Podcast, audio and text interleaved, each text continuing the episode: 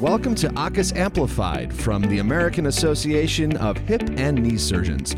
We're advancing hip and knee patient care through education, advocacy, and research. Hello, and welcome to the American Association of Hip and Knee Surgeons podcast series. I'm Ben Stronic and will be serving as the host on today's topic. I'm a practicing orthopedic surgeon in Jackson, Mississippi, and am a member of the A A H K S Patient Education Committee. Our role is to provide education material for patients who suffer from hip and knee disease such as osteoarthritis. Our content can be found at hip knee dot A A H K S dot org. We're fortunate today to be joined by two distinguished leaders in our organization. Hi, Ben. Thanks for having me today. I'm Brett Levine. I am the chair of the Patient Education Committee and a member of A A H K S. I am a hip and knee surgeon as well, and I'm looking forward to the discussion today. Hi, my name is Arjun Saxena. I'm an orthopedic surgeon specializing in hip and knee replacement at the Rothman Institute outside of Philadelphia. I'm excited to be here to help educate about COVID nineteen. Thank you both for joining us today. Our goal today is to discuss how the current coronavirus pandemic has affected elective surgical procedures such as hip and knee replacement and what you can do to manage your arthritis without surgery during this time. Let's start by providing some background.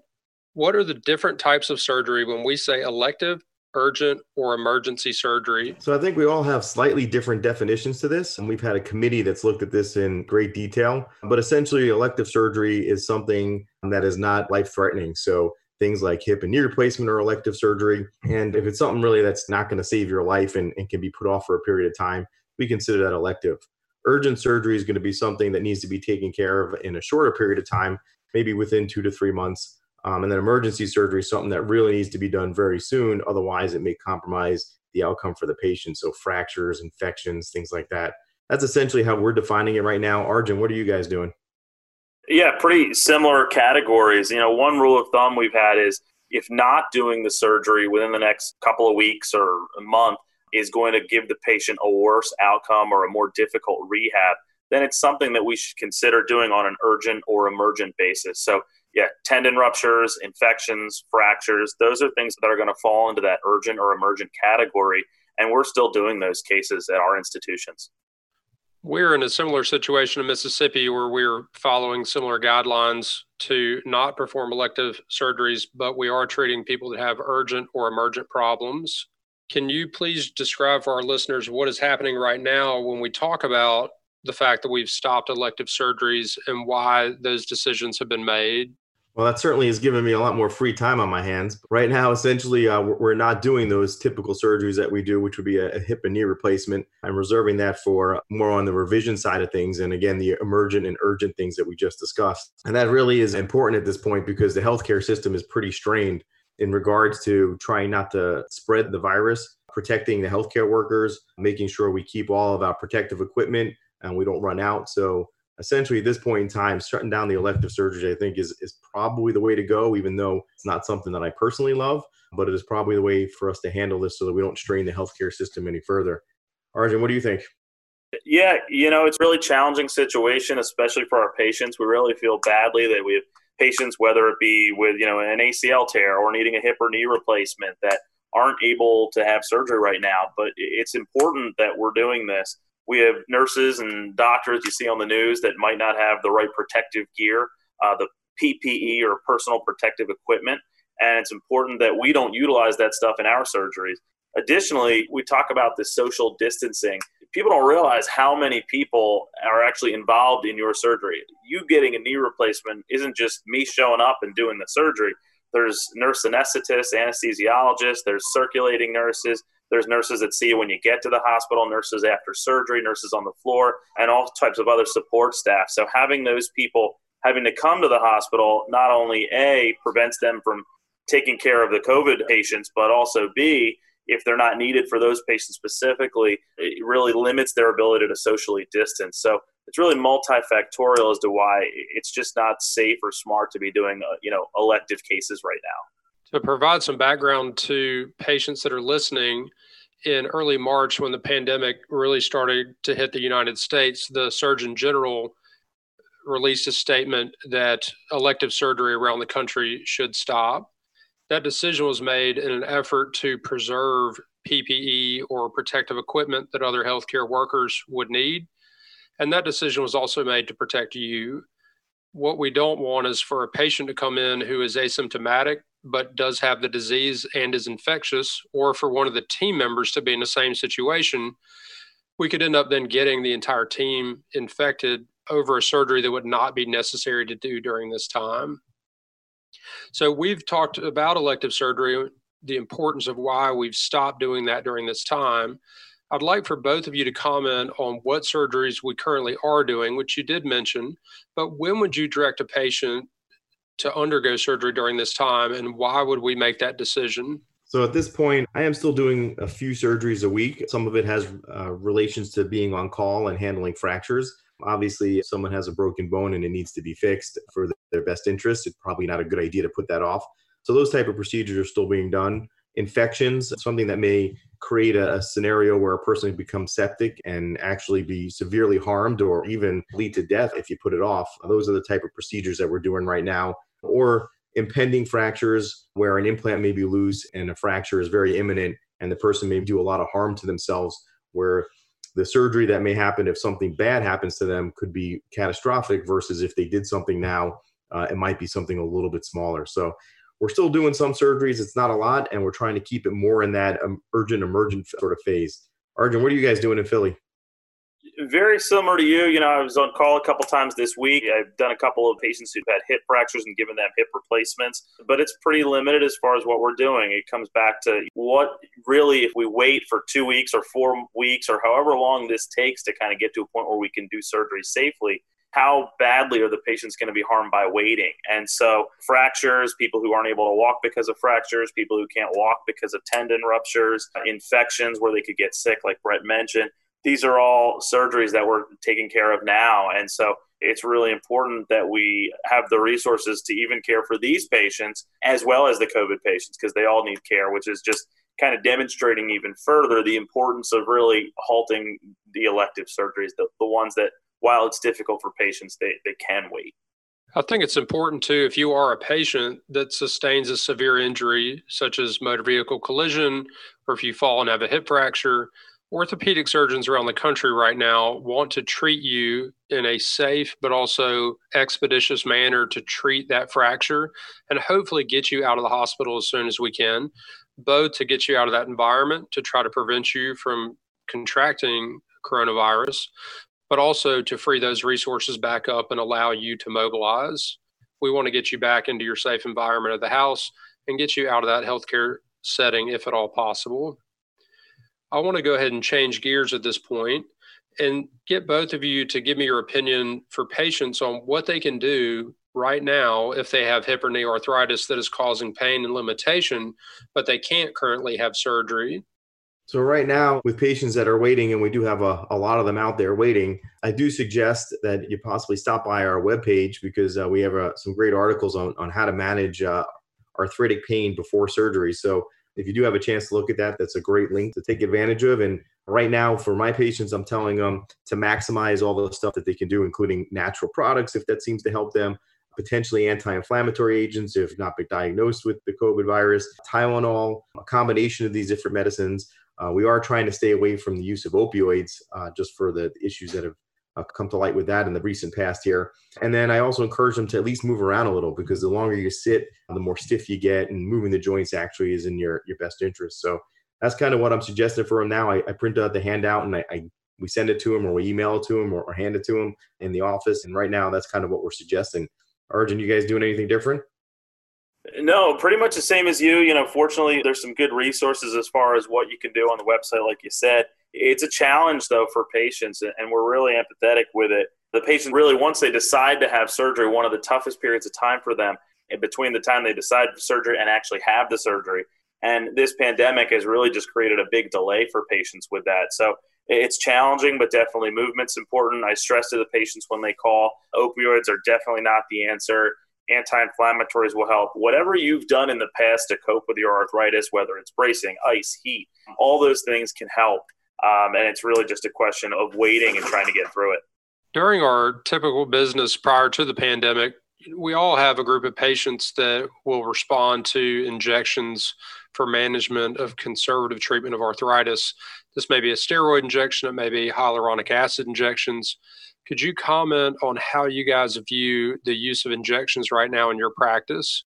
And currently, we're still doing a few injections a week, trying to maintain the concept of social distancing where uh, we're not having a lot of people in our office. And uh, for the people who are in absolute severe pain and really can't tolerate it, we'll have them in for an injection. They are screened prior to being seen in the office. And we also suggest for those people who are at high risk for being infected that they may want to hold off on the injection for as long as possible. So we're trying to treat those people that an injection would be appropriate for. It's maybe a few a week, not nearly as much as we normally do. Arjun, you guys doing anything different in Philly? No, we're doing about the same. You know, we really, it's been a fluid situation and really unprecedented. So we've sort of changed what we've been doing on a weekly and a sometimes even daily or hourly basis. So we started out seeing what we called essential patients only, whether it was post-operative patients, patients with fractures, or patients who just urgently felt they needed to be seen. Um, and, and we've opened it up to some injections for the patients who really need it. But again, we're really trying to practice that social distancing. Uh, we're, we have significantly fewer number of people on a given day. In some of our waiting rooms, you could see forty or fifty people. Now it's less than, you know, ten. Everybody should kind of be uh, in healthcare should be doing screening for the patients as they come in the door. So we're doing that as well, and really want to not only protect our patients, but also our staff from just, you know, minimizing exposure for everyone, and especially those patients who are immunocompromised who uh, could be more susceptible to uh, illness. Brad, you had mentioned the importance of motion, both of the joint, but also of the patient in terms of treating arthritis when we're not performing surgery. That's become more difficult for our patients with shelter-in-place orders across a large portion of the United States. Are there any resources that patients can utilize to help them direct physical therapy and motion exercises during this time? Yeah, there are numerous online uh, sources that they can go to. Certainly at the A A H K S patient education page, which we keep plugging, we do have some good videos there for things you can do pre and post-operatively. There are other pages as you search through the internet, but in general, I tell them gentle motions. If they have a bike or even the little pedals that you put on the ground, that's not actually a bike, it's just the pedals, that's good to use. But it's not great to be sedentary, not only for the arthritis, but we don't want them starting to set up with clots, gaining weight, all the other issues that go along with being sedentary. So we try to keep them active. Arjun, you telling them anything different? No, no, exactly the same. They have to move, whether it's walking around their house or their yard, whatever it needs to be. But movement is important. Um, the stiffer they are uh, for surgery, you know, the, the tougher it is to get that range of motion back. So movement, some gentle exercises. Our, our website, the A A H K S patient uh, uh education website has some exercises you can do to kind of keep yourself mobile. Um, so it's really important to be moving. We touched on this a little bit, but clinics are different in the middle of this pandemic. We're handling business differently. I think that's true for the majority of surgeons. What would you say to a patient in terms of when they should consider coming in to be seen in person versus other methods that they could reach out to their provider? Yeah, clinic is definitely a lot different than it used to be. We've shut down most of our clinics, actually. We only have a couple open. We limit the number of people that could, could come in at a time. Again, so we're maintaining that social distancing, and there's never more than ten people in the same area. Everyone's keeping their appropriate distance. So we really shut things down quite a bit. However, we have encouraged patients who need it to reach out. They've been calling, emailing, and we set up appointments for the people that may need it. If there's any wound issues, if you have a fever, if there's a major concern, then we suggest you call first, or we, we set up another way to, t- to talk either through the phone or telehealth. And then uh, we determine if it's emergent, and then we get those people in. So we're not trying to abandon anyone. We encourage our patients to call us and still keep in touch. But right now, it's really mostly the emergent patients and the urgent patients, including post-ops and the people who just can't take it and really absolutely need an injection. Otherwise, they're not going to move at all. Arjun, anything different on your end? No, you know, Brett, I think you really touched on an important point. You know, not just orthopedists, but, you know, all of the patients' doctors are here for them this time. And so communication is really key. So reaching out, whatever the best way to communicate with your doctor's office, whether it's email or through a portal or even just calling, it's important to do that because you certainly don't want to present to an emergency room or urgent care and utilize those resources and potentially expose yourself to illness. So really important to stay in touch with your medical team at this time. And, and you know, once you have that conversation, then certainly the decision can be made if it's something that really needs to be seen in person. You can make an appointment. One related topic that I think is important for patients to understand is if you do need to come into clinic, what measures are we taking to protect you and vice versa?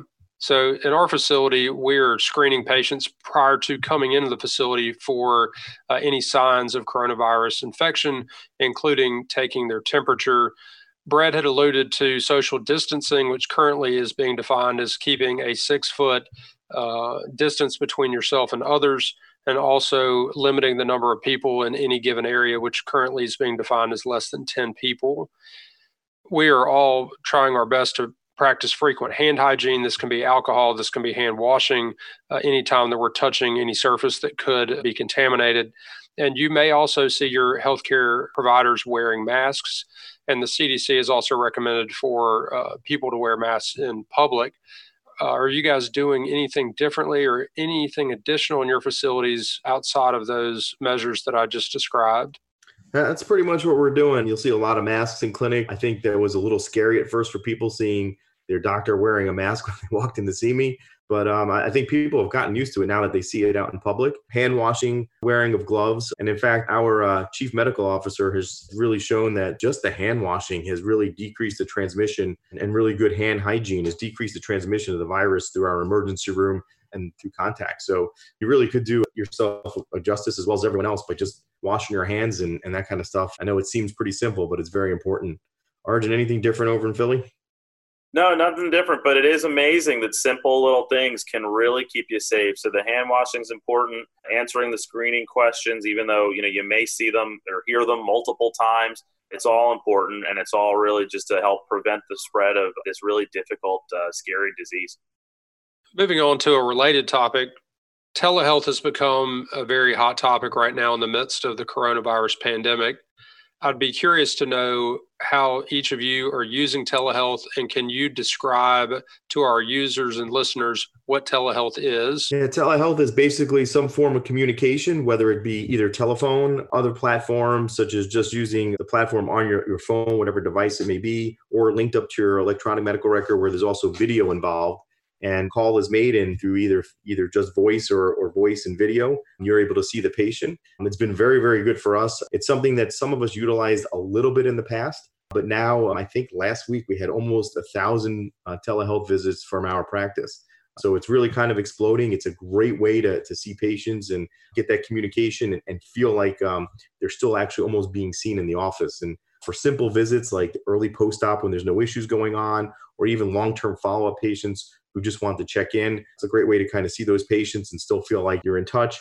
And then for people who have any sort of urgent questions, it's fantastic to be able to look at a wound quickly or see a person's range of motion quickly. It's been great. So through a terrible pandemic, this may be something that's actually good that comes out of it. Arjun, what about you guys? Uh, you guys got a big practice. I'm sure this is something you guys really need to take advantage of. No, Brett, I think you hit it on the head there. It's, this is something that may be good and, and may change the paradigm of medicine. You know, telehealth isn't new. It's been around for quite some time. There's a number of platforms out there for it, but typically there's been barriers to widespread utilization, one of which being reimbursement by insurance companies. And due to the pandemic, to improve social distancing, insurance companies have now allowed this and accepted this as a, a, a form of an office visit. And it's a great way to do things. Certainly, as orthopedists, we like to take your joints and check the range of motion and feel how stable your joints are. And even your heart doctor or your primary care doctor may want to listen to your lungs with a stethoscope. So you don't have that opportunity with telehealth. But if we can just get the communication, learn about your symptoms and what you're feeling, learn about your medical history, and try to come up with a treatment plan for you remotely, whether it's telephone, whether it's an app on your phone, whether it's an app through the E M R, we can treat patients that way. And we've also had a really great response from patients, nearing thousands a week at this point of visits, and patients have had a great response for it. So it may be something that allows going to the doctor to be less of an inconvenience in the future. And again, another great way to connect with your doctor and their team for your care, whether it's now, before surgery, or certainly even after surgery as well in the future. And there's even some studies that have been done that show that telehealth can be an effective way to not only save people's time and even save money in some studies, but really effectively care for patients. And that's what's most important. I'd like to thank you both for your time. I think this is great information to get out to our patients and hopefully provide them some reassurance that we're here for them. Thanks so much. Stay safe, everybody. Thank you. Yes, stay safe. have some patience. We'll be back. Please stay safe out there and healthy during this difficult time. And if you'd like more information, please go to hip knee dot a a h k s dot org. We have physical therapy exercises available for patients to review, and we've also recently published an article about managing arthritis during the pandemic. Thank you for your time.